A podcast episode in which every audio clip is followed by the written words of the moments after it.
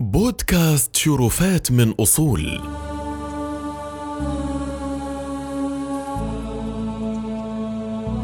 ارتكزت هذه الحلقة على مقالة للدكتور عبد الرحمن بن معاضة الشهري وقد اختصرت وعدلت بما يتناسب ومقتضيات الإنتاج الصوتي.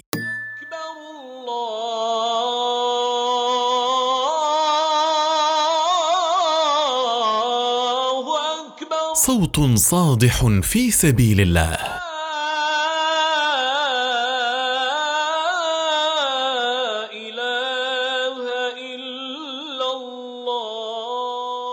وقع علي خبر وفاته كالصاعقة. جاء فجأة من دون مقدمات ومن تقدير الله أن تيسر لي حضور الصلاة عليه ودفنه. ولكثرة محبيه كانت جنازته مشهودة في المنطقة. بموته فقدنا رجلا كريما شهما صالحا. ارتبط في حياتنا بالأذان والصلاة. يدعونا إليها منذ طفولتنا. ولم نر منه مذ عرفناه إلا الصدق والمعروف والكرم. إنه المؤذن حمود بن كعرم رحمه الله تعالى.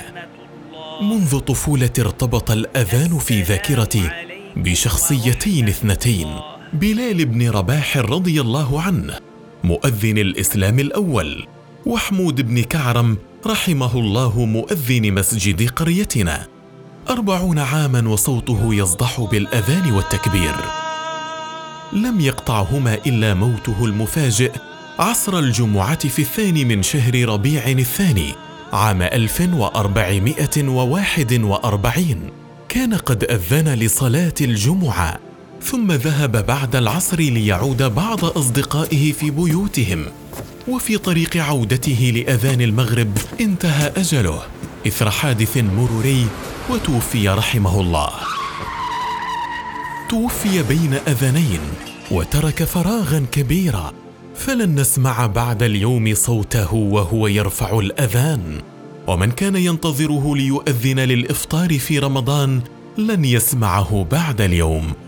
فقد المؤذن ليس كفقد غيره ولا سيما عندما يطول به العهد مؤذنا وتتعاقب الأجيال على صوته وهو ثابت يدعو الناس إلى الصلاة خمس مرات في اليوم.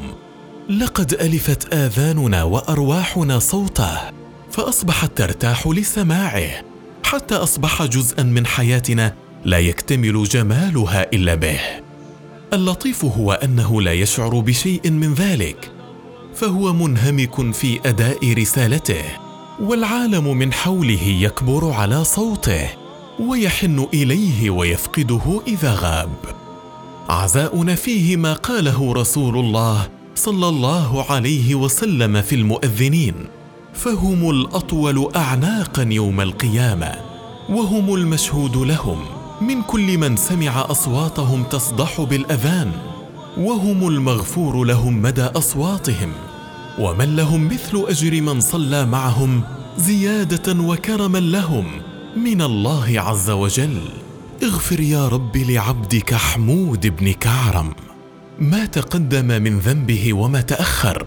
فقد عاش مؤذنا داعيا إلى إقامة الصلاة طوال عمره ومات وهو على العهد فقدم إليك وهو في طريقه للأذان.